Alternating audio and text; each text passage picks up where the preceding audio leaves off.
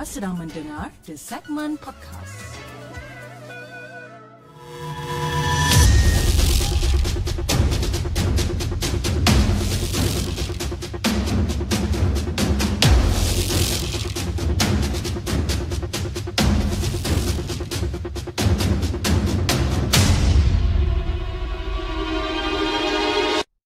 أعوذ بالله من الشيطان الرجيم بسم الله الرحمن الرحيم.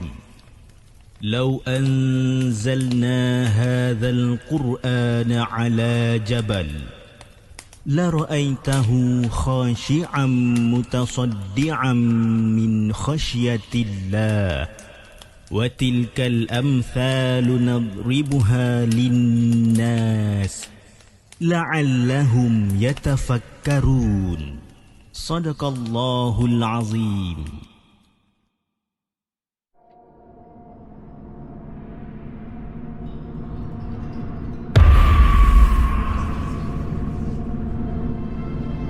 lagi dalam satu lagi rancangan Markas Puaka di mana kita akan ber- uh, berkongsikan tentang kisah-kisah seram yang telah dihantar ke the segment dan juga yang mana kita telah ambil daripada blog-blog tempatan. Apa khabar guys? Ah, malam ni uh, saya punya pacing akan slow sedikit sebabkan uh, tekak saya memang tak berapa nak ngam sangat hari ni. Dan uh, keadaan pun kurang sihat sebenarnya kan. Tapi itulah kalau kata saya ambil apa break malam ni pun uh, it's going to be 3 days lah kita kita offline kan. Jadi macam tak tak berapa nak seronok jugalah. Okay anyway terima kasih saya uh, terima kasih saya uh, ucapkan kepada anda yang dah hadir di uh, kedua-dua platform yang kita ada pada malam ini. Dan antara yang terawal pada hari ini kita ada Muhammad Wazir uh, Sukiman uh, kita ada Cik Azira Nur Hidayah kita ada Syamil Gaming kita ada Nur, uh, Nurul Hanis Abang Burhan uh, Long Abang Kuku Besi kita ada Lisa Chan uh, sorry Lia Channel MSA kita ada Kak Laina selaku moderator and then kita ada Acap si tukang cerita pun ada juga. And di uh, saluran uh, TikTok kita ada Airil Faris kita ada Khalid kita ada Daus kita ada Model Lin kita ada Jardin Channel Reka Dave selaku moderator di sana. Uh, siapa lagi kita ada? Kak Rashid Wardina pun ada Alhamdulillah Okay guys, tamu masa jom kita bacakan Sarah A. Ha, sebut nama Dan. Okey okey, dah sebut dah. Okey. Jom guys, malam ni kita teruskan dengan kita punya kisah pada malam ni. Saya tak nak beritahu berapa banyak cerita yang kita ada sebabkan uh, saya menerima feedback uh, mengatakan dia kata uh, Cip kalau uh, baca cerita, sebelum baca cerita tu tak payahlah nak bercakap cerita tu ada berapa banyak ataupun cerita yang pertama, kedua, ketiga dan sebagainya. Dia kata sebabkan dia terasa cepat habis. dia terasa cepat habis kan kalau kita sebut-sebut uh, apa berapa banyak cerita dan sebagainya. Okey, jom kita bacakan kisah kita yang orang kata sebagai pembuka tirai lah untuk malam ni eh. Kisah yang dikongsikan oleh Azlan. Jom kita dengarkan.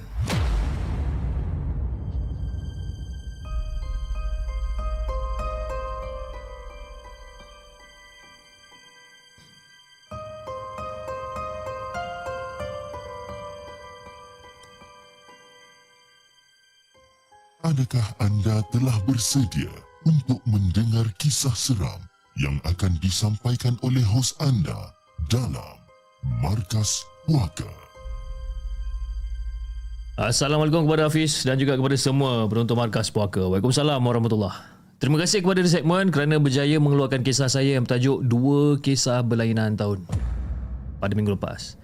Dan macam yang saya janjikan, ini adalah pengalaman saya semasa hadiri modul tentera selama 2 minggu di Pusat Latihan Tempur Tentera Darat ataupun Pulada di Ulu Tiram, Johor pada tahun 2002. Tapi sebelum tu saya nak minta maaf lah. Ha? Cerita ni orang kata tak ada lah. Orang kata nampak-nampak hantu tak ada. Kan? Semua hidup saya ni memang tak pernah nampak. Kalau kena kacau tu banyak kali habis. Kan? Dan untuk makluman, saya bukan anggota tentera tapi untuk memasuki perkhidmatan kena lalui kursus ketenteraan selama 2 minggu. Jadi pada Julai 2002, saya dengan rakan-rakan uh, lebih kurang dalam 160 orang lelaki dan juga perempuan sampai dekat Pulada ni. Jadi dua minggu ni kami menjalankan kehidupan sebagai seorang tentera. Kan? Penat bis. Memang penat tapi seronok. Dan kisah yang saya nak kongsikan ni adalah latihan bermalam dekat hutan. Subuh-subuh lagi kena bangun untuk masuk dalam hutan. Kan? Ni berpakaian lengkap ni eh. Berpakaian lengkap tentera ha, dengan M16 setiap seorang. Ha, M16 siap seorang habis. Jadi bila dah lama berjalan kat dalam hutan ni, sampailah dekat tempat yang kita orang tuju ni. Dan kami diberikan arahan untuk dirikan kemah. Satu kemah, dua orang. Ha, dia kira orang kata macam body system lah. Kan? Boleh memasak uh, boleh memasak ransom tentera ataupun ration tentera. Jadi saya selalu ingatkan kawan-kawan supaya jangan jerit panggil kawan-kawan lain dengan nama dia orang. Kan? Jangan. Sebab apa? Sebab ini boleh dikatakan dalam orang kata pantang larang kalau dalam hutan ni. Kalau nak bercakap pula, datang dekat-dekat dan bercakap. Ha, jangan menjerit-jerit dan sebagainya. Jadi Fiz, memandangkan saya tua umur, ha, memang saya, saya ni tua umur berbanding dengan dua orang yang fresh graduate ni, Maka selalulah mereka panggil saya untuk bertanyakan itu dan ini. Dan diorang ni panggil saya Abang Lan. Jadi Fiz, malam tu kita orang berkemah sekeliling, ha, kita orang berkemah sekeliling perimeter kawasan. Kan? Kemah pegawai tentera dan juga rakan-rakan wanita dekat bahagian tengah yang yang yang apa budak-budak lelaki ni ha, semua bahagian kat sekeliling ni. Dan kemah saya ni memang betul-betul dekat dengan kawasan berluka Hafiz. Dan kami diminta diamkan diri tanpa menyalakan apa-apa sebab difahamkan akan diserang hendap oleh satu lagi grup rakan kami yang bertindak sebagai musuh. Ha, dari dua grup lah. Eh? Jadi Fiz, hampir pukul 12 malam tu, rakan satu kemah ni Ha, rakan satu kemah saya ini dipanggil untuk jumpa dengan jurulatih. Jadi tinggallah saya seorang-seorang dekat dalam kemah tu ha, dalam kegelapan malam ni kan.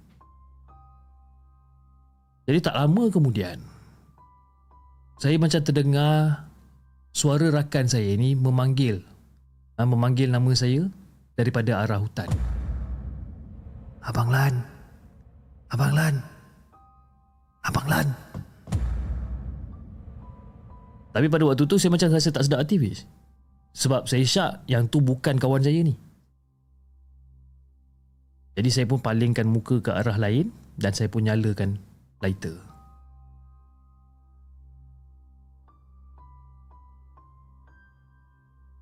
Jadi bila saya tengah nyalakan lighter tengah nak isap okok pada waktu tu. Kira macam bila kita nyalakan lighter ni kawasan kemah tu dia macam terang sekejap lah. Ha, dia terang sekejap. Tapi kawan saya ni tak datang-datang. Jadi saya pecikkan api lighter ni bila sekali lagi nama saya dipanggil. Tapi masih, dia masih tak datang. Dan saya ulangi perbuatan tu sebanyak lima kali. Setiap kali saya dengar nama saya panggil, saya akan petik lighter tu. Kan? Jadi bila kali ke enam nama saya ni dipanggil daripada arah hutan tu, saya nyalakan lighter tu lebih kurang dalam 10 saat. Ha, lebih kurang dalam 10 saat macam tu masih kawan saya ni tak datang. Jadi pada waktu tu saya memang dah yakin habis. Orang yang panggil nama saya ni ha, dia ni bukan manusia. Confirm bukan manusia. Jadi saya pun terus diamkan diri je habis. Diamkan je. Takut pun ada Yelah mana dah tahu kan Kok kalau benda tu tiba-tiba muncul depan kemah ke ha? Mana nak lagi Jadi tak berapa lama lepas tu Saya dengar orang berjalan ke arah kemah kan? Cik, cik, cik, cik, cik. Dengar Dan bila saya tengok Orang yang tengah berjalan dekat kemah ni Ataupun yang berjalan ke arah kemah saya ni Badi saya sendiri Jadi saya pun tanyalah kat dia Eh bro Ni aku nak tanya kau ni Tadi kau ada panggil aku ke? Kau ada panggil aku beka- oh, banyak-banyak kali ke tadi? Aku dengar macam kau panggil aku tadi. Tak ada bang, dia cakap. Dia kata tak ada, Fiz. Jadi kau macam mana, Mak? Siapa pula panggil aku ni? Dan tak lama lepas tu, bunyi bising datang daripada tengah-tengah kawasan perkemahan. Dan ada kawan lain bagi tahu, eh, Sarjan Ranger, kaum Iban buat ritual halau, halau setan yang yang cuba untuk ganggu kita orang ni. Sebab dia dengar bunyi burung yang biasa, uh, sebab dia dengar bunyi burung yang biasa ada kalau sesuatu yang jahat datang nak mengganggu. Uh, dia akan dengar bunyi burung-burung ni. Jadi keesokan harinya tu, baru kita orang ni diserang hendap. Tapi semua eh, Masa tu semua Peserta-peserta masa tu Menggunakan peluru kapur. Jadi bila habis serangan atau, Ataupun bila habis latihan serangan ni Kami diberi taklimat Tentang strategi pertempuran Dalam hutan Dan dengar kisah-kisah pengalaman Jurulatih kita orang ni. Petang tu baru kita orang balik Semula ke Pulada Jellyfish itulah dia eh. Saya minta maaf lah Kalau kita Kalau kata apa Kisah ni tak apa nak seram sangat tapi bagi saya agak seram juga sebenarnya bila kita dengar nama kita ni dipanggil ber- berkali-kali dekat dalam hutan. Dan pesan saya pada Hafiz dan juga kepada semua penonton markas puaka kalau katakanlah kita berkemping dekat dalam hutan ke jungle trekking dan sebagainya jangan panggil nama dekat dalam hutan.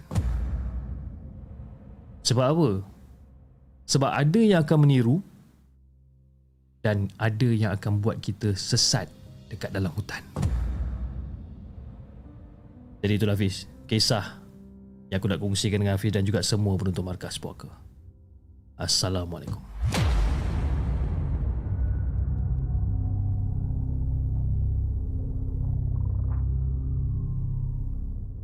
Jangan ke mana-mana. Kami akan kembali selepas ini dengan lebih banyak kisah seram. Itu dia guys kisah Yang dikongsikan oleh Azlan Gangguan di kem latihan ketenteraan ha.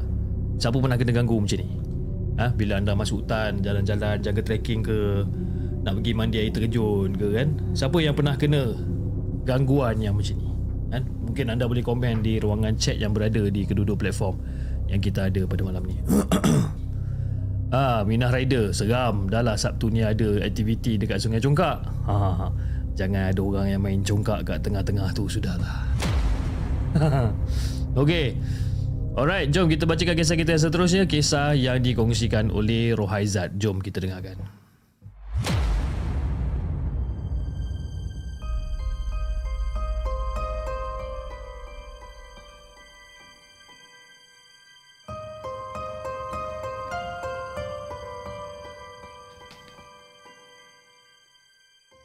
Adakah anda telah bersedia untuk mendengar kisah seram yang akan disampaikan oleh hos anda dalam Markas Puaka?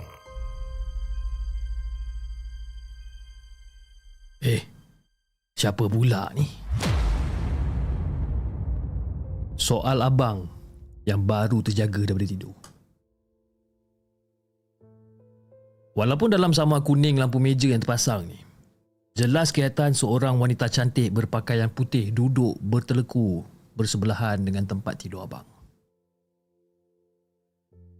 Dan dia ni sekadar membisu dan juga memandang abang dengan senyuman. Tak takut pun. Jadi abang pun kata terus pantas melihat setiap penjuru dalam bilik yang kelihatan walaupun sangat serupa tetapi telah kehilangan satu detail iaitu hadiah-hadiah baby Iris di tempat yang tak sepatutnya. Maka sedarlah abang berada dekat dalam mimpi yang waras. Jadi kebanyakannya orang hanya mampu diam terpaku sebelum terjaga. Sedikit saja yang mampu mengeksplorasi mimpi dan bergerak dengan bebas dekat dalam mimpi tersebut. Dan bukanlah pertama kali bagi abang. Ha? Dan situasi ini digelar sebagai lucid dream. Di mana anda akan bangun dekat dalam mimpi namun namun sedar ia adalah mimpi. Ha, faham tak? Tengah tidur, anda bermimpi dekat dalam tu dan anda bangun daripada mimpi. Tapi sebenarnya anda masih tengah tidur dan masih lagi bermimpi. Jadi ketika abang mula beroleh kekuatan untuk memulakan pertanyaan dengan entiti itu dengan secara tiba-tiba Fiz. Bunyi seakan-akan irama tari zaman purba kala datangnya daripada arah belakang kepala abang. Dan bunyi itu dia macam jadi bingit tau. Sehingga kan mengejutkan abang daripada tidur. Jadi suasana tegang masa tu kembali tenang. Dan wanita cantik tu dah tak ada lagi kat situ. Dan berlaku mutual dream phenomena. Namun baby Iris ni masih lagi tidur nyenyak dan mamanya di sebelah. Yang terpisat-pisat keheranan kan. Bila bila dia bila terjaga ni tengok abang ku kan macam eh apa hal ni? Kenapa bang? Ada masalah ke? Soal wife abang mungkin keliru melihat abang yang tengah duduk dekat sebelah sambil mematikan baby Iris ni. Jadi Fiz tak sempat nak berbual panjang berkenaan dengan mimpi abang tadi. Dan perhatian kami segera terkalih ke arah penjuru bilik.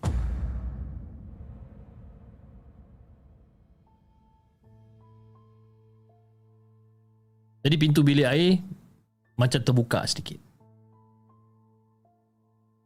dan pintu bilik air itu seolah-olah dimasuki sesuatu. Lalu ditutup kemas dan jelas bunyinya kunci daripada dalam. Kalau ikutkan pada sepintas lalu, kelihatan pakaian yang dipakai adalah pakaian yang berwarna putih. Jadi abang pun macam macam bingung ah, dia macam pelik. Lepas tu dia macam, "Eh, siapa tu ah?" sambil-sambil berpalingkan muka dia ke arah isteri dia. Jadi isteri dia ni sekadar diam je lah. Dia diam. Tapi dia tersenyum. Dia tersenyum melihat wajah abang masa tu. Jadi dalam rasa keketak, uh, orang kata ketakutan ni, abang menjerit sekuat hati. Dia menjerit sekuat hati dan tiba-tiba abang pun terjaga buat kali kedua di tempat tidur yang asal bis. Kali ni, abang cemas. Keliru.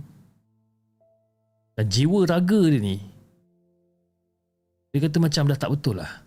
Macam hura-hara sikit.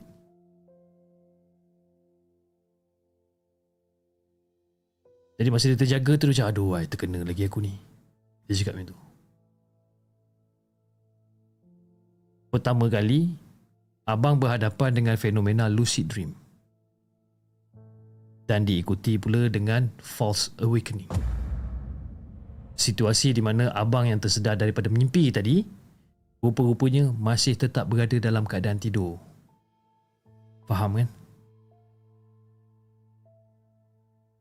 Jadi itulah kan? Satu kisah pelik yang aku nak ceritakan tentang abang aku ni.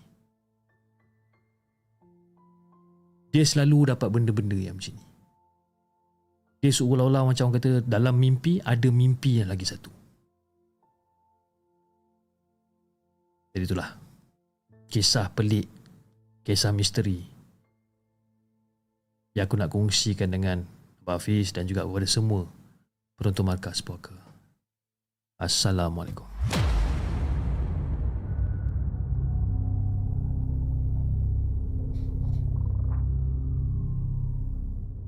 Jangan ke mana-mana.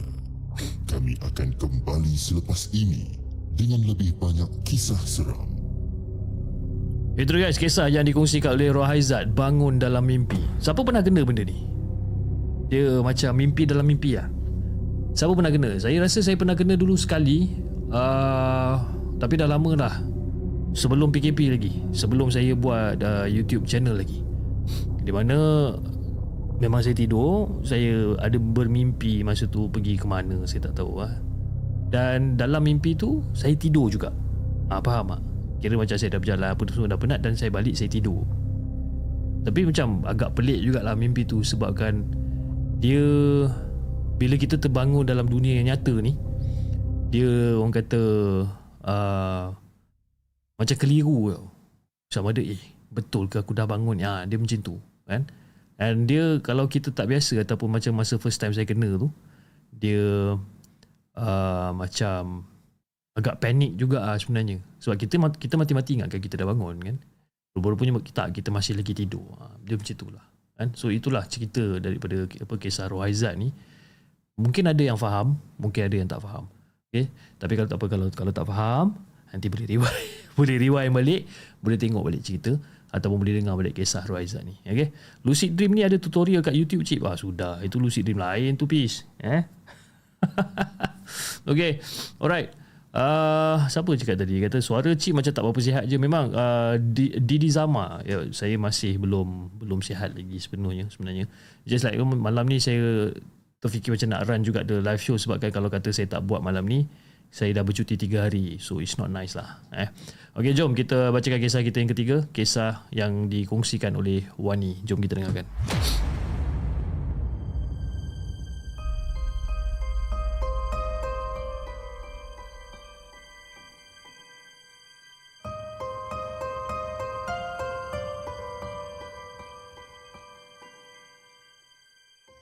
Adakah anda telah bersedia untuk mendengar kisah seram yang akan disampaikan oleh hos anda dalam Markas Puaka. Assalamualaikum kepada semua pendengar di segmen. Waalaikumsalam warahmatullahi Okey. Kisah hantu boneka ni. Ha? Kisah hantu boneka ni bermula waktu tu tahun berapa tak aku pun tak ingat. Kan? Tapi yang penting time tu aku baru darjah 4 ataupun darjah 5 lah.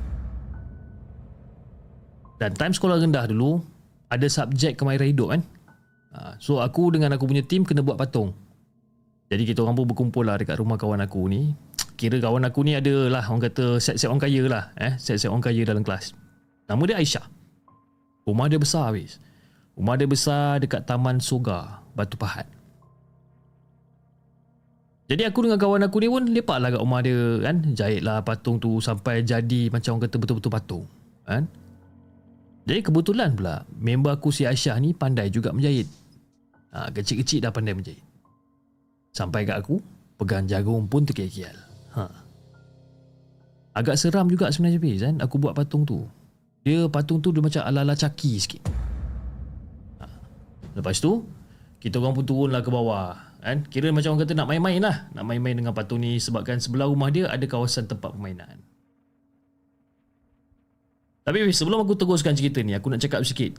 Yang aku ni ada kembar tau. Nama dia Wana. Jadi kita orang ni ramai-ramai lah. Main dekat pondok luar rumah tu. Dan lepas tu, ha, dah nak masuk pukul 6 macam tu. Kita orang decide untuk masuk balik dalam rumah. Yalah, pukul 6, 6 setengah tu kan. Hari pun dah nak malam masa tu kan. Jadi kita orang pun masuklah ke dalam. Kan? Jadi bila dah masuk ke dalam, member aku seorang ni tanya aku, Kan? Dia tanya, eh Wani, kembang kau mana? Ah, si Wana tu. Kan? Dia tanya, eh Wani, kembang kau mana? Yang si, si Wana tu mana? Tu belakang kau tu apa? Masa tu, masa tu saya cakap itulah, tu belakang kau apa? Dan secara tiba-tiba, Wana lari dari arah hujung rumah ke arah pintu. Dan sampailah, ah, sampai je kembar aku tu dekat depan pintu, dia tak nak masuk. Aku macam pelik lah macam apa hal dia tak nak masuk kan. Jadi aku pun jerit lah dekat dia. Eh Wana, masuklah. Apa kau tak nak masuk ni? Ya? Hari kat luar kan tak gelap. Masuklah dulu. Lepas tu aku pandang kawan aku. Kawan aku pandang aku. Jadi si Aisyah ni ajaklah kita orang semua pergi ke, apa pergi ke bilik orang gaji dia. Kan tiba-tiba eh jom pergi pergi kat pergi kat bilik bawah ni kejap dia cakap. Jadi kita orang ni pun ikut je lah habis. Ikut. Dan Wana ni, kembar aku ni masih lagi berdiri kat pintu tak masuk-masuk lagi. Jadi Fiz, nak bagikan gambaran Fiz eh. Bilik Mek Aisyah ni dia sebelah aja dengan taman permainan dekat luar tu. Sebelah aja. Jadi aku pun sengaja lah kan pergi jenguk ha, pergi jenguk dekat tingkap ha, pemandangan taman permainan dekat luar tu. Aku saja suka-suka. Dan alangkah terkejutnya aku Fiz bila aku nampak Wana masih lagi bermain dekat dalam rumah pondok tu. Jadi aku rasa aku tegur dia. Aku tegur, aku siap jerit lagi. Aku jerit dari tingkap. Oi Wana, ha, apa kau ada kat situ lagi? Aku jerit kuat-kuat. Jadi dia terkejut tengok aku. Ha, sebab aku dah ada dekat dalam rumah. Dia takut dan dia pun terus lari masuk ke dalam rumah Aisyah ni. Now, masa tu aku tak terfikir pula kan. Yang mana satu, mana? Yang dekat pintu ke ataupun yang dekat pondok? Wallahualam. Tapi apa yang aku nampak dekat depan pintu ni Rupa dia sama sebiji macam adik aku si Wana ni Jadi itu dah ada kisah Serap ringkas Yang aku nak ceritakan dengan Hafiz Dan juga semua penonton Markas Puaka Assalamualaikum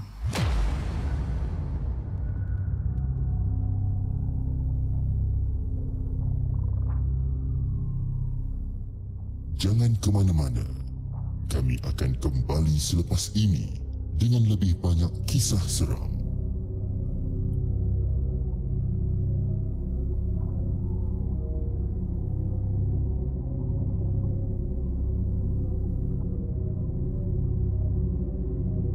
Itu dah guys kisah yang ketiga Kisah yang dihantarkan oleh Wani Dengan kisah dia berjodoh yang mana satu Yang mana satu Idaman kalbu. Wah dia kalau suara tengah serak-serak kan suara tengah sakit-sakit ni tiba-tiba dia dia punya dia punya vokal tu macam mantap sikit lah. Kan? Okey. Kelly Munsur uh, Kelly Munsur and I love watching this. Thank you so much for uh, orang kata hadir di dalam rancangan Markas Puaka pada malam ni thank you so much for for joining the show. Really really appreciate it. Okay alright jom kita bacakan kisah kita yang seterusnya kisah ah, Okay, kisah yang seterusnya ni agak, agak panjang sikit. Okey, kisah yang keempat, kisah yang dihantarkan oleh SM. Jom kita dengarkan.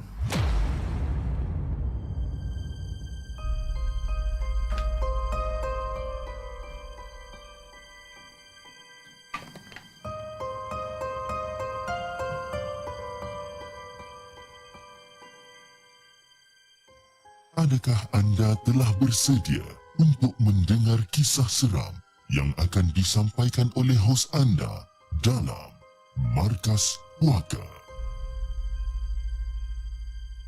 Assalamualaikum dan salam sejahtera kepada semua penonton Markas Puaka. Waalaikumsalam warahmatullahi Okey, aku nak share pengalaman yang terjadi pada akhir tahun 1996. Aku masa tu bis ditugaskan untuk membuat satu tugasan dekat Taipei, Taiwan. Jadi bila aku sampai je dekat airport Taipei pada waktu tu, waktu tu hampir senja eh, melalui penerbangan daripada Singapura. Jadi setelah selesai segala macam urusan aku dekat immigration, aku pun terus ambil beg aku eh, dan aku pun ambil lah satu teksi ni menghala ke sebuah hotel iaitu Hotel Taipei. Nak bagi ke gambaran yang lebih jelas Fiz.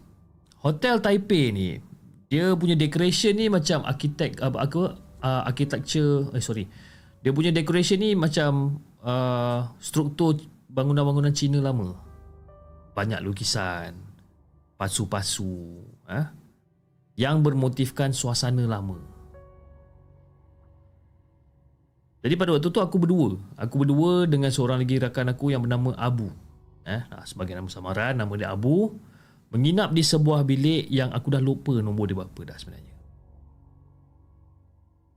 Jadi bila masuk dekat bilik tersebut bis Suasana dia rasa macam sejuk Sejuk dan juga sedikit rasa selesa dengan pemandangan bandaraya Taipei Macam seronok lah cantik bilik ni jadi aku dengan Abu ni pun kita orang pun melepaskanlah uh, penat dengan berbaring dekat katil masing-masing sambil menonton TV masa tu. Dan secara tiba-tiba loceng pintu bilik ni berbunyi.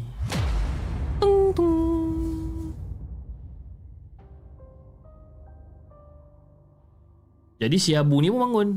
Dia bangun, dia pergi jalan dekat pintu, dia buka pintu. Tapi bila dia buka pintu bis tak ada siapa-siapa kat situ. Dan waktu tu hampir dalam pukul 8 malam lebih kurang. Waktu tempatan lah. Eh? 8 malam. Jadi kita orang ingatkan macam ada orang nak nak nak majal kita orang lah. Kan? Jadi kita orang pun biarkan je lah. Dan tak lama lepas tu bis. Loceng pintu tu berbunyi lagi sekali. Teng teng. Kali ni aku pula bangun. Aku bangun, aku pula pergi buka pintu. Jadi bila aku buka je pintu, aku buka pintu, ada seorang tua buta berada dekat depan pintu. Ha? Macam mana aku tahu dia buta? Sebabkan dia pakai cermin mata hitam dan dia bawa tongkat orang buta tu. So aku anggap dia orang buta, orang tua buta lah. Jadi dia berkata dalam bahasa Cina yang aku memang tak faham dan kemudian dia terus berlalu macam tu je. Dan tiba-tiba dia cakap Cina dekat depan aku, lepas tu dia belah macam tu je. Jadi okey lah. Dia tapi cara dia nak belah tu, cara dia nak berjalan, so, apa beredar dari situ memang slow fish, memang slow sangat. Tapi bila aku tengok dia macam okey lah dia nak gerak daripada depan pintu ni, aku pun tutup lah pintu. Aku tutup pintu, gerbang. Dan aku ngintai dekat lubang peephole tu ataupun lubang intayan tu aku ngintai kat situ. Bila aku ngintai kat situ, orang tua tu dah tak ada habis. Takkan orang tua ni jalan laju sangat kot Padahal tadi terkedek-kedek je dia jalan depan aku Terkeju sekejap ah, Terkeju pula Tergedu sekejap aku masa tu Tapi aku diamkan diri je lah. Balik semula ke katil Jadi bila aku dah baring kat katil Aku tengok si Abu Dah tengah nak masuk ke bilik air. Dan dalam 10 minit lepas tu Dia keluar bilik air dalam keadaan yang tergesa-gesa. Sampai kata Ya apa kau masuk bilik air? Kan aku ada kat dalam. Dia cakap macam tu. Lepas tu aku cakap Eh bu Aku tak ada pergi mana-mana tu Aku tak gerak mana-mana kot Daripada tadi aku dekat atas katil. Aku tak ada gerak mana-mana.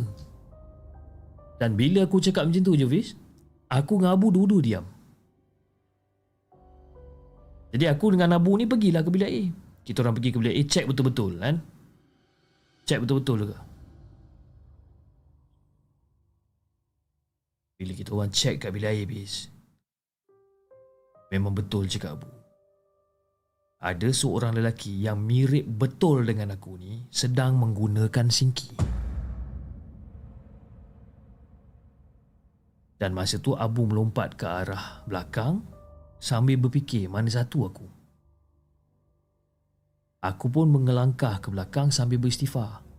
Barulah si Abu tu yakin bahawa aku ni adalah aku yang sebenar. Jadi kita orang masa tu Tengok lagi sekali kat bilik air tu kan. Bila kita orang mintai balik kat bilik air Tak ada siapa-siapa kat bilik air. Tak ada siapa-siapa.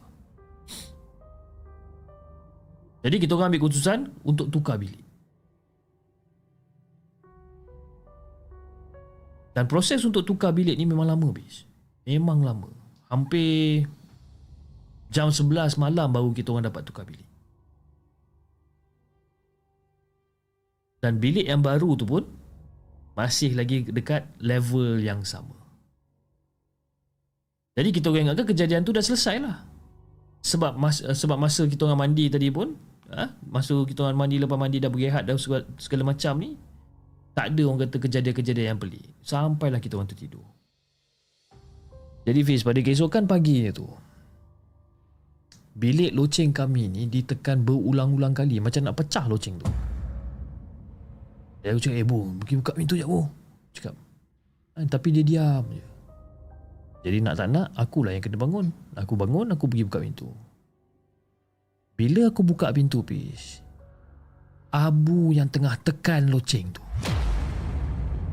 Now, sekarang ni persoalan dia. Kalau Abu yang tekan loceng tu, siapa yang tengah tidur dekat atas katil Abu sekarang ni? Dan bila aku jenguk balik, dekat atas katil tu tak ada orang. Dan masa aku tengok muka si Abu ni, muka dia pucat lesi bis. Jadi aku tanya, Ibu, eh, kau kenapa kau ni? Kau okey ke?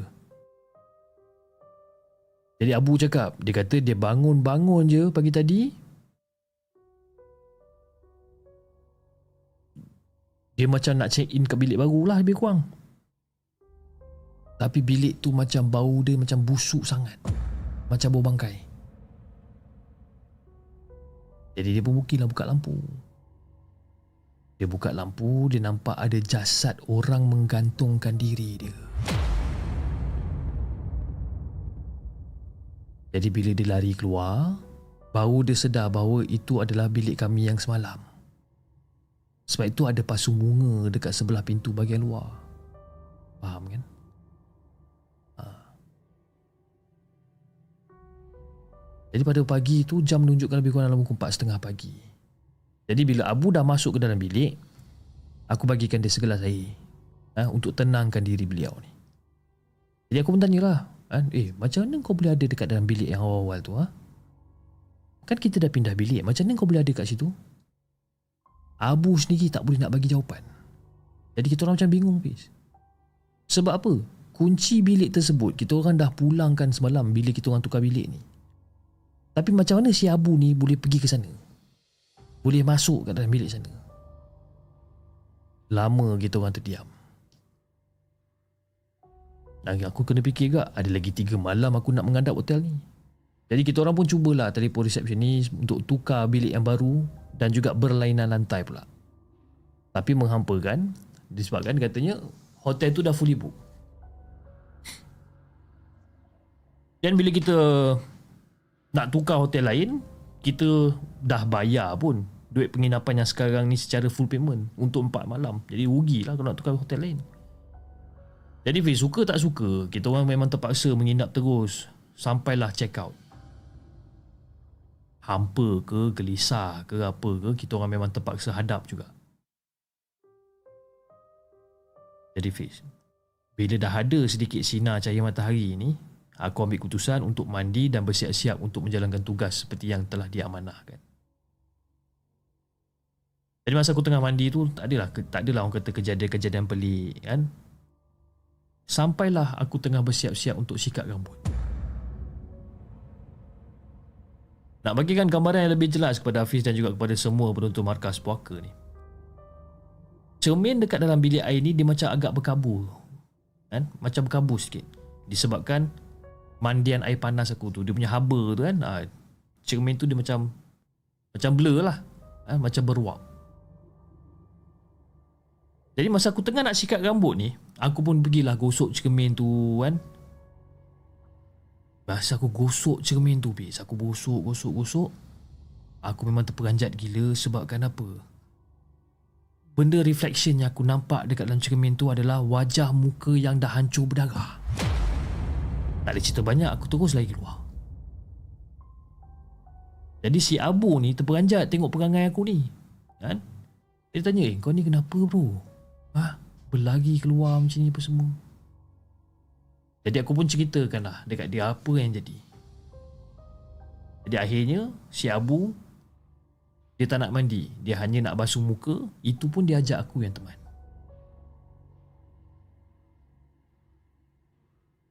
Jadi Fiz, seharian setelah menjalankan tugas di Bandaraya Taipei, kita orang sepulang semula ke hotel tersebut. Dan bila bila kita orang buka pintu bilik, kita orang nampak bilik kita orang ni habis bersepah. Jadi kita orang panggil manager lah. Panggil manager nak buat adu aduan dan sebagainya. Dan manager tersebut, ha, manager yang bertugas tu, datang bersama-sama dua lagi staff yang muka macam agak ketakutan sikit. Jadi pada awalnya kita orang sangka macam orang takut sebabkan kita orang buat aduan. Tapi sebenarnya, dia orang takut untuk berada dekat lantai yang kita orang stay pada malam tu. Diorang memang takut nak jalan kat situ. Jadi setelah manager telah apa si si manager telah mengarahkan dua pekerja dia untuk kemas-kemas barang kita orang ni. Dan bila diorang dah settle, diorang macam minta untuk tinggalkan kawasan tu dengan secepat yang mungkin. Aku macam pelik tengok perangai diorang. Jadi okey tak apalah. Masa tu aku dengan Abu, kita orang pun nak turun. Si manager ni pun ikut kita orang turun sekali.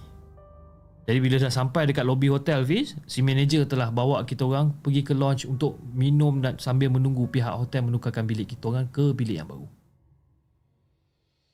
Jadi Fiz, masa dekat lounge tu, si manager yang berbangsa India tu, dia telah memulakan satu cerita yang betul-betul buat kita orang terperanjat Fiz.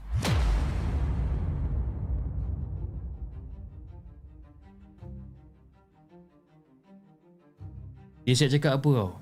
Dia kata bilik yang sepatutnya kita orang tinggal tu ataupun bilik yang pertama sekali yang kita orang tinggal tu sebenar-sebenarnya, sebenar-benarnya tak boleh dijual kepada pelanggan ataupun tak boleh nak bagi booking dekat mana-mana pelanggan pun. Disebabkan apa? Bilik tu sangat-sangat berpuaka bis.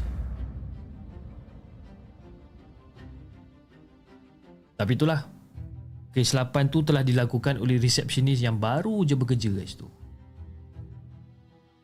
Jadi disebabkan kesilapan itulah eh, seluruh lantai tersebut telah diganggu telah diganggu ataupun dihantui oleh penunggu bilik yang awal kami inapi. Dan seluruh penghuni bilik dekat lantai itu telah menukar bilik ataupun meninggalkan hotel tersebut kecuali kita orang yang pulang lewat dan kita orang tak tahu tentang kejadian bilik-bilik lain pun. Rupa-rupanya bilik awal yang kita orang duduk tu adalah bilik bekas seorang bekas seseorang yang membunuh diri disebabkan dia tu kena buru dengan polis. Ah ha, senang cerita yang membunuh diri tu seorang yang ganas. Dan sehingga dia mati pun masih lagi mengganas bis. Last-last kita orang diberikan sebuah bilik yang lain yang juga berlainan lantai. Dan sehingga malam terakhir kami tak lagi dikacau dekat situ. Kan? Dan hotel tu sebenarnya Fiz pernah terbakar pada tahun 1997-98 kalau tak silap. Sekian terima kasih.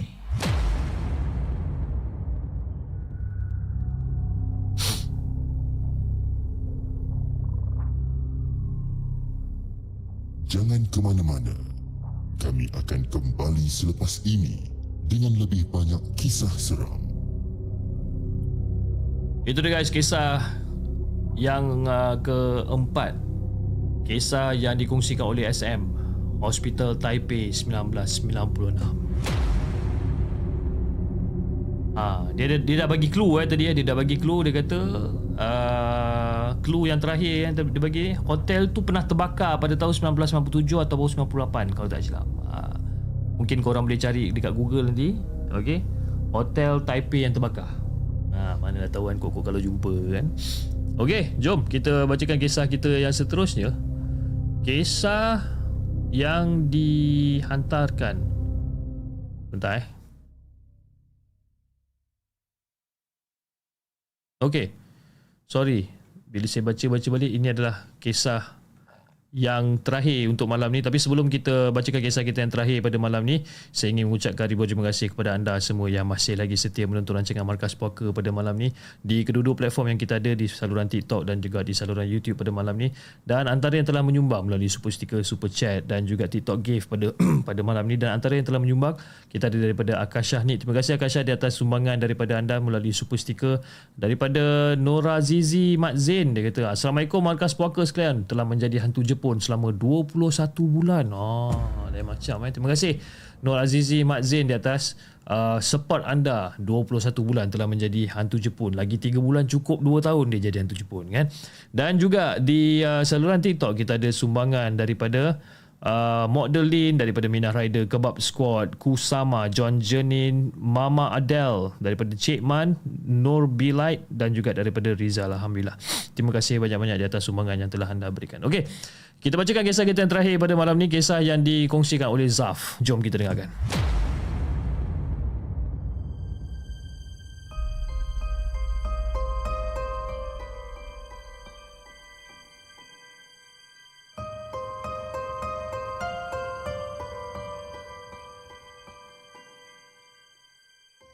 Adakah anda telah bersedia untuk mendengar kisah seram yang akan disampaikan oleh hos anda dalam Markas Puaka? Assalamualaikum kepada Hafiz dan juga kepada semua penonton The Segment. Waalaikumsalam warahmatullahi Aku sebenarnya nak ucapkan terima kasih kalau cerita aku ni disiarkan. Okey.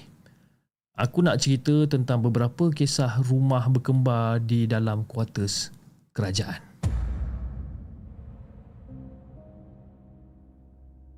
Jadi aku pindah dekat dalam rumah tu sejak umur aku darjah satu tau. Jadi pada awal ni tak adalah orang kata benda-benda pelik-pelik kan. Semuanya normal je pun. Tapi segala-galanya berubah dan aku ada beberapa kisah yang aku nak ceritakan ni sebenarnya. Kisah yang pertama ni. Dalam tiga bulan aku dengan family duduk dekat dalam rumah tu, kami ni seolah-olah macam diusik-usik manja tau. Kan? Oh ya. Yeah. Ayah aku ni memang jarang sangat ada kat rumah. Dia ni selalu outstation. Jadi waktu tu lebih kurang dalam pukul 6.50 petang. Ha? Dan aku dengan adik aku masa tu bermain dekat depan halaman rumah. Yalah biasalah budak-budak kan. Kalau bermain ni memang orang kata tak ingat dunia kalau main-main ni. Jadi masa tengah syok-syok main dengan adik aku tu Aku terdengar satu suara yang cukup aku kenal bis Suara tu sama macam suara ayah aku Dan dia memanggil aku dengan nada yang agak kuat Kan dia kata Saf Saf Dia tu kan Jadi dengan pandas uh, dengan pantas aku pun menyaut uh, Ya bah Dan bila lepas aku sahut benda ni Adik aku terus tegur aku. Eh bang, kau ni kenapa bang? Abah mana dekat sini? Jadi aku dalam keadaan yang macam sedikit heran. Jadi aku pun beritahu lah, eh kau, dik, kau takkan kau tak dengar? Akan Abah panggil. Abah panggil. Apa benda yang kau dengar ni bang? Ha? Abah kan outstation, mana ada dipanggil? panggil? Dan bila adik aku cakap macam tu aku macam ah lah. Ayah aku tak ada sebenarnya. Sebab kenapa? Dia outstation untuk beberapa hari dan dia takkan balik. Dan dia takkan takkan balik untuk beberapa hari ni. Eh, dik, jom dik masuk dalam. Terus kita orang masuk dalam masa tu. Itu kisah yang pertama.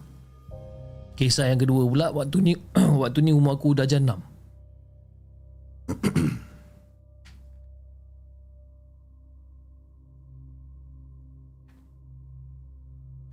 Waktu ni umur aku dah jenam Aku kena ganggu lepas tu uh, Lepas uh, Aku kena ganggu waktu aku lepas balik bercuti Bila aku sampai je kat rumah Aku ambil segala barang Dan terus masuk bilik Dan waktu tu lebih kurang dalam pukul 6.30 6.45 macam tu lah lebih kurang kan?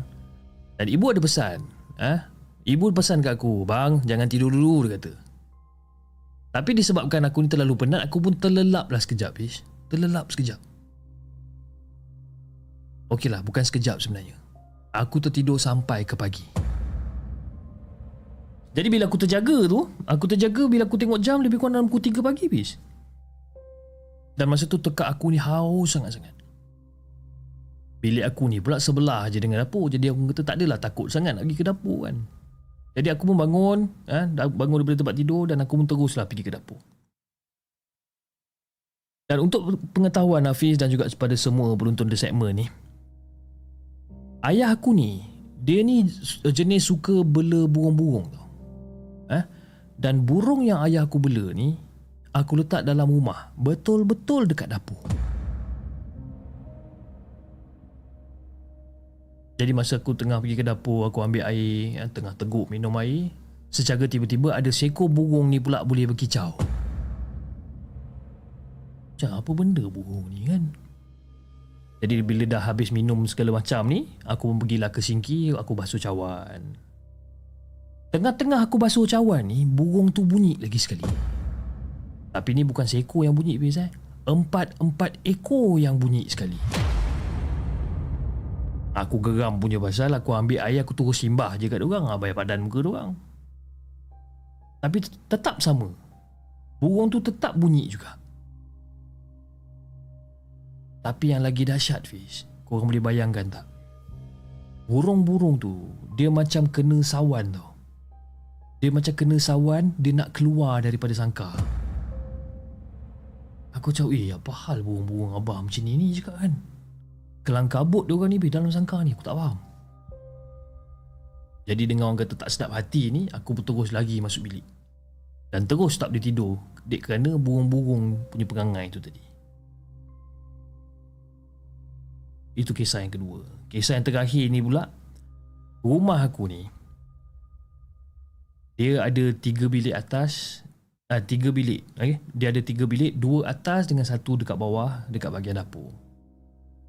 Tapi yang heran, ruang tamu tingkat atas okey je tak ada kena apa-apa gangguan pun dekat dapur dengan bilik aku je yang selalu ada gangguan ha, waktu ni umur aku form 1 aku kena ganggu waktu cuti hujung tahun. Zaman ni aku suka lagi pergi cyber cafe kan? Pergi cyber cafe balik tengah-tengah malam aku suka. Biasalah pilihan zaman-zaman kita dulu macam tu lah. Jadi mak aku ni selalu marah kan? Dia selalu marah tapi biasalah kita budak muda tak tahu apa-apa sangat kan? Kita pun buat tak tahu lah buat tak indah lah buat bodoh lah dan aku berani balik tengah malam bila ayah aku outstation ha, ayah aku ayah aku ni memang garang pernah sekali tu kantoi teruk ha? aku bukan kena dengan batang paip eh? kepala tali pinggang punya askar tu ha? yang askar punya tak apa tali pinggang tu. Ha. Dia punya kepala tu yang hinggap dekat, dekat badan aku. Lebih kurang 2 minggu jugalah baru nak baik badan aku ni. Okey. Okey, berbalik pada cerita aku tadi. Jadi kejadian ni berlaku lebih kurang dalam pukul 1 pagi. Dan ibu aku ni pula, mak aku ni pula uh, jenis suka pergi ke dapur bila dah habis drama ataupun movie dekat TV. Setiap kali habis movie, setiap kali habis drama, dia mesti akan jalan pergi ke dapur. Jadi tengah leka mak aku tengah minum air masa tu. Dia ternampak aku dekat meja makan. Eh hey, abang.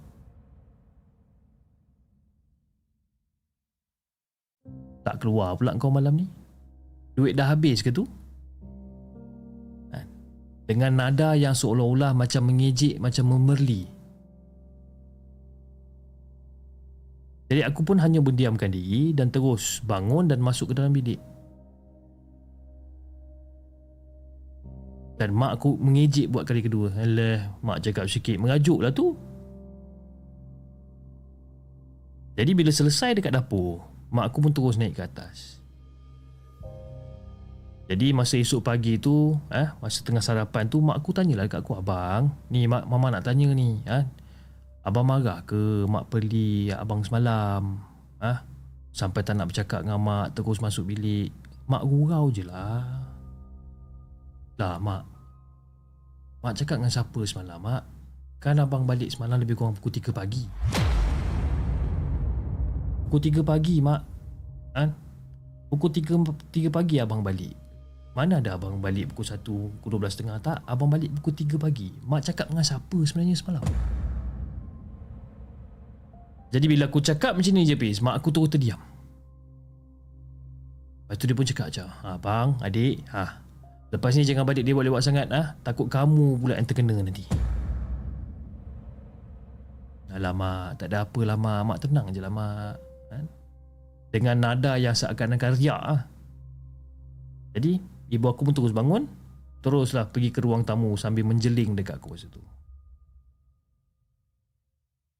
Jadi, Fir, pada satu pagi ni, selepas balik daripada saya pergi kafe, ha? tengah-tengah aku nak buka kunci rumah ni, Aku terasa macam ada orang seakan-akan mencuit bahu aku tau. Dia macam mencuit bahu.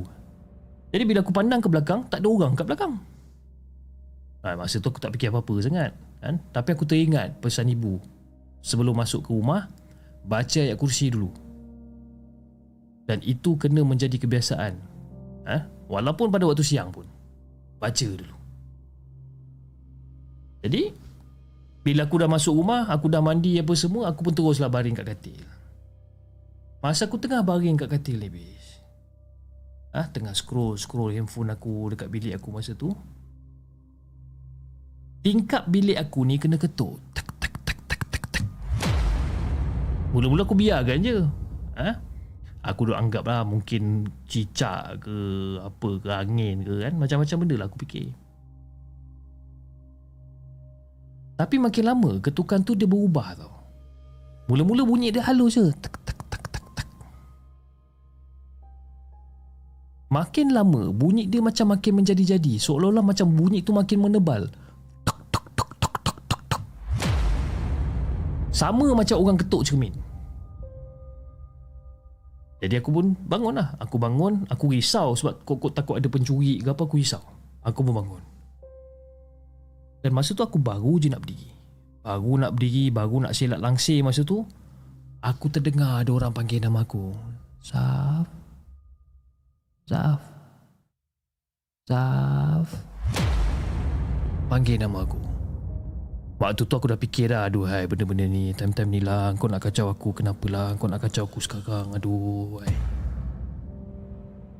Aku biarkan bunyi tu Aku biarkan suara tu Aku pun terus Tutup mata aku cuba untuk tidur.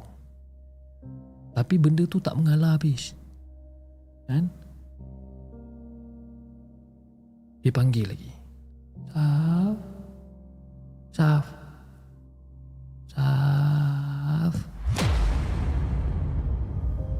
Dan bila banyak kali dia panggil aku macam tu Aku pun macam Hai, tolong jangan kacau aku boleh tak? Aku tak kacau kau. Jangan kacau aku. Tolong jangan kacau aku. Aku nak tidur ni. Tolong Tolong jangan kacau aku. Terus suara tu tak ada. Dan masa aku tengah tutup mata tu Aku cuba untuk fokus kan? Kalau kok-kok benda tu masih lagi panggil nama aku ke Dan aku pun cubalah Bangun sikit daripada katil tu Aku cuba intai-intai pelan-pelan Dekat sebalik langsir tu Keadaan kat luar rumah tu masa tu Ataupun keadaan kat luar tingkap tu Memang gelap Memang gelap cuma ada lampu jalan je Lampu dekat jalan tu Dan akhirnya benda tu dah tak ada Dan secara tiba-tiba Lepas suara yang orang memanggil nama aku tu dah tak ada Dah berhenti Aku dengar lagi sekali bunyi ketukan dekat tingkap. Sama macam tadi. Bunyi dia halus je.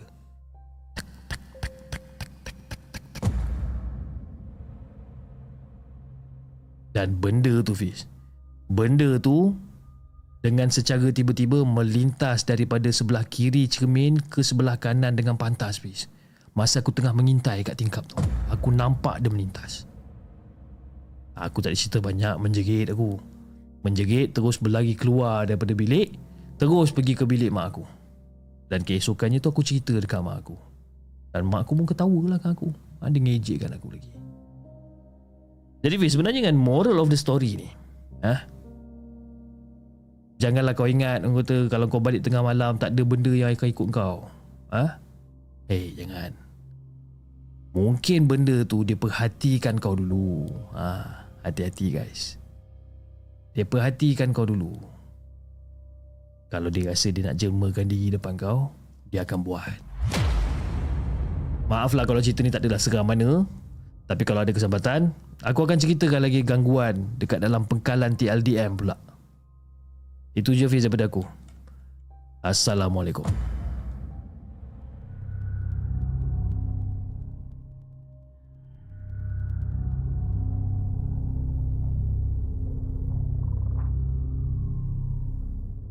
Jangan ke mana-mana. Kami akan kembali selepas ini dengan lebih banyak kisah seram. Itu dia guys, kisah yang terakhir daripada the segment pada malam ini. kisah yang dikongsikan oleh Zaf, kisah quarters kerajaan. Anyway, terima kasih sangat-sangat saya ucapkan kepada anda semua yang masih lagi setia menonton rancangan Markas Puak kepada malam ini. Saya minta maaf sangat-sangat kalau katakan uh, performance pada malam ini tidak memuaskan, you know, uh, suara yang serak-serak yang terbatuk sana sini, you know, mungkin ada satu dua cerita yang di mana mungkin anda tak faham ataupun ada yang mana yang saya tersasul dan sebagainya. Saya minta maaf sangat-sangat guys. Okay, uh, keadaan ataupun kesihatan saya kurang mengizinkan untuk saya bercerita sebenarnya. Tapi I already tried my best lah. Okay try my best to actually um, berada pada malam ni untuk kita teruskan dengan rancangan Markas Poker. Kalau anda tengok muka saya pun mata sini pun dah gabak sebenarnya kan. Sebab kadang tadi dah telan ubat dan sebagainya. Okay, uh, saya rasa itu saja guys untuk malam ni. Okay. Uh, kepada penonton-penonton di TikTok tak ada extra time malam ni. Okay, mungkin esok ataupun hari Isnin mungkin. Eh. Alright, uh, yeah, I think that's about it for today. Okay, kepada anda di saluran TikTok jangan lupa tap tap love dan uh, dan follow akaun Markas Poker dan anda di saluran YouTube jangan lupa like, share dan subscribe channel The Segment. Oh ya ya cop cop cop sebelum tu. Uh, salah seorang daripada moderator saya uh, Melissa dia telah orang kata didapati positif COVID. Okay. Uh, telah 2 tahun lah. Dah 2 tahun dia menjaga dia punya SOP, dia punya apa orang kata, dia punya dia punya uh, distance dan sebagainya kan tapi dah dah ditakdirkan untuk kena juga kan jadi sama-sama lah eh, sama-sama lah kan. Kita berdoa. Walaupun dia ber, apa kata berlainan agama daripada kita sekalipun tak kisah it doesn't matter. Sama-sama lah kita berdoa ataupun sama-sama lah kita apa mengharapkan yang kata kepulihan ataupun dia cepat sembuh lah. Cepat sembuh cepat pulih kan daripada jangkitan COVID-19 yang telah apa yang telah menjangkiti diri beliau dan juga mungkin keluarga beliau. Saya pun tak berapa pasti tapi yang, apa yang pasti dia dah kena covid lah. Dan dia dah orang kata positif covid. Jadi sama-sama lah eh, kita kita kita berdoa supaya dia cepat sihat dan kembali kembali ke dalam rancangan markas puaka untuk tonton uh, rancangan markas puaka. Okay? So Melissa if you are watching this uh, I really really hope that uh, you you get well soon eh? And insyaallah kita akan jumpa lagi lah eh? Speedy recovery to you Melissa. Okay itu saja guys untuk malam ni. Kepada anda di saluran uh, TikTok, jangan lupa tap-tap love dan follow akaun Markas Puaka dan anda di saluran YouTube. Jangan lupa like, share dan subscribe channel The Segment. Dan insyaAllah kita akan jumpa lagi on the next coming episode. Assalamualaikum.